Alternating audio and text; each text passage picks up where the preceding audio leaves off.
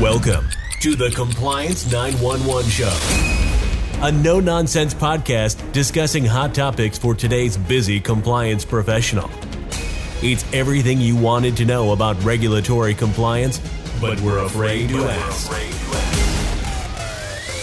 And now, here are your hosts, Dean Stockford of M&M Consulting and Len Suzio of GeoDataVision. So, Len, you've covered quite a few topics under community reinvestment, which are extremely important and, and very informative for our clients as well as our audience. What's your focus for today? Well, Dean, I think I have a pretty interesting topic. Uh, uh, and today I would like to address a question few bankers consider, although it has very important implications. And the topic is Should a non reporting bank voluntarily report its CRA related lending activity. But even the regulators don't require a bank to report their CRA data. Why should a bank do this? This should be interesting. So, why should a bank voluntarily report its CRA data? Well, in almost all circumstances, a bank should voluntarily report its CRA data. And there are some very good reasons that voluntary reporting serves the best interest of the bank. Okay, I'm game. What are the reasons the bank should voluntarily report its CRA activity? Okay, I'm going to go through at least seven good reasons whereby a bank would benefit from voluntarily reporting its CRA activity. To begin with, although 90% of banks are not required to report their CRA activity, 100% of banks are required to perform under CRA. This means you will be held accountable to meet your CRA responsibilities whether you have collected and reported the data or not. Now, think about that. If you're going to be required to demonstrate that you are fulfilling your CRA responsibilities, how can you possibly do that without collecting the data? And by collecting the data, I mean more than merely capturing the data.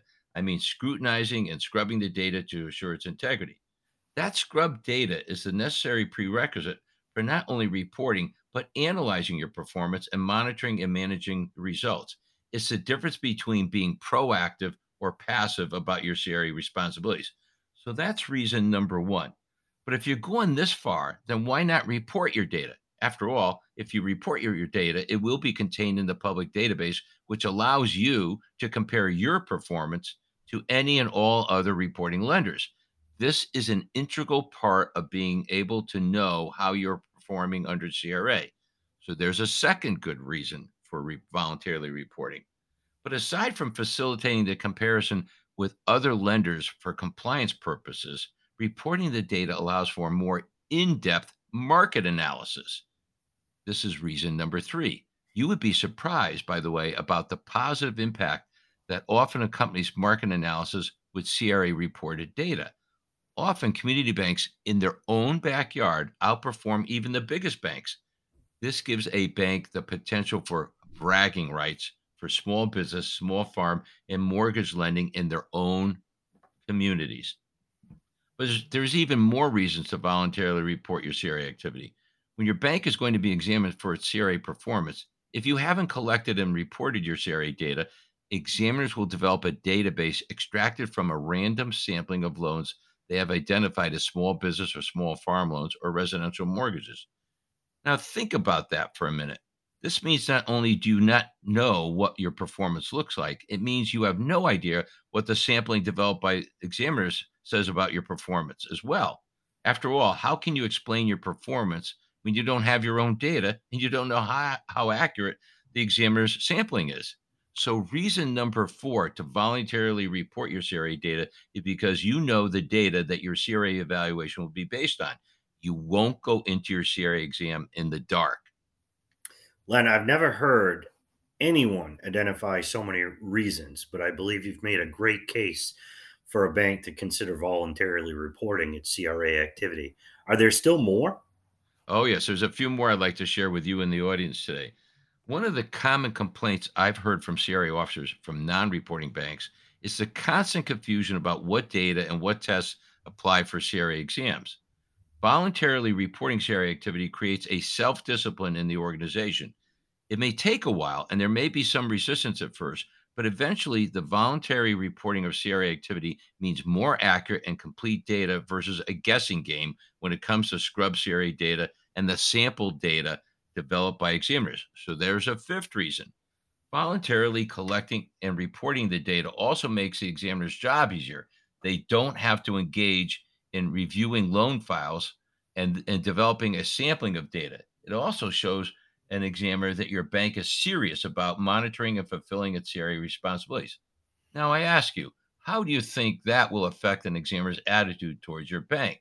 So, how many reasons is that, Dean, so far? Well, I am getting a little older, so I'm not sure I can count that high, but I believe that that was six. Are there still more? Yes, again, Dean, there's another one.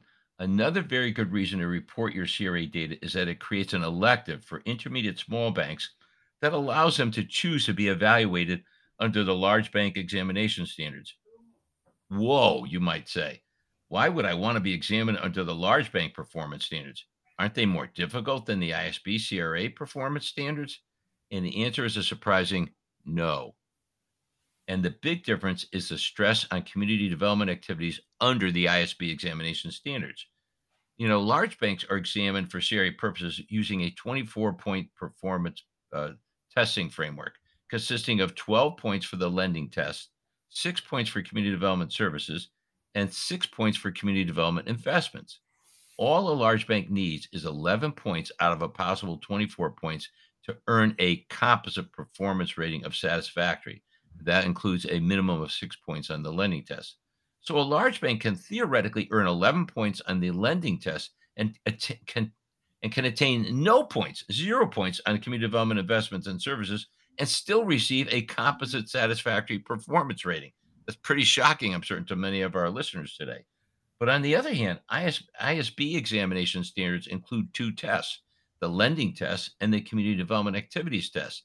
And an ISB must earn a satisfactory rating on both tests to attain a composite satisfactory performance rating.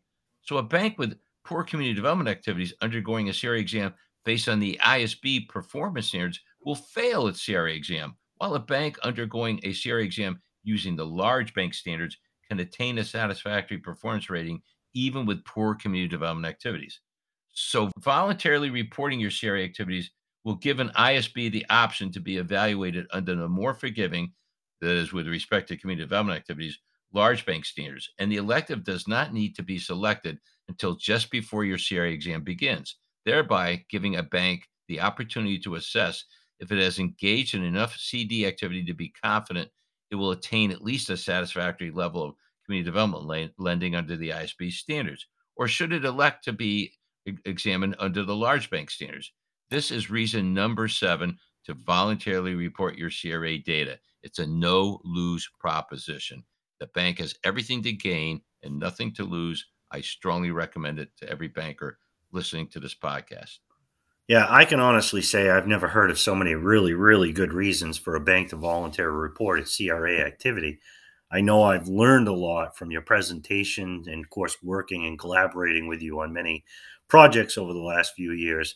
I'll bet everyone listening to this podcast has learned a lot about many reasons to voluntarily report their CRA activities and the importance of doing so uh, for the regulators. So, uh, once again, Len, just a, another really good, uh, informative topic. Um, this is Dean Stockford from M&M Consulting. And this is Len Suzio from GeoDataVision saying, thank you for listening to today's topic on the many reasons why a small bank and an intermediate small bank should voluntarily report their CRA activities.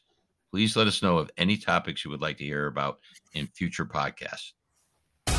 Thanks for listening to the Compliance 911 Show. If you like the podcast, be sure to subscribe so you don't miss an episode. While you're at it, please give us a like and review to help others find the show. As always, links are in the show notes, and you can always find us online at compliance911show.com. Follow M&M Consulting and GeoDataVision on LinkedIn for all the latest news and information on compliance hot topics.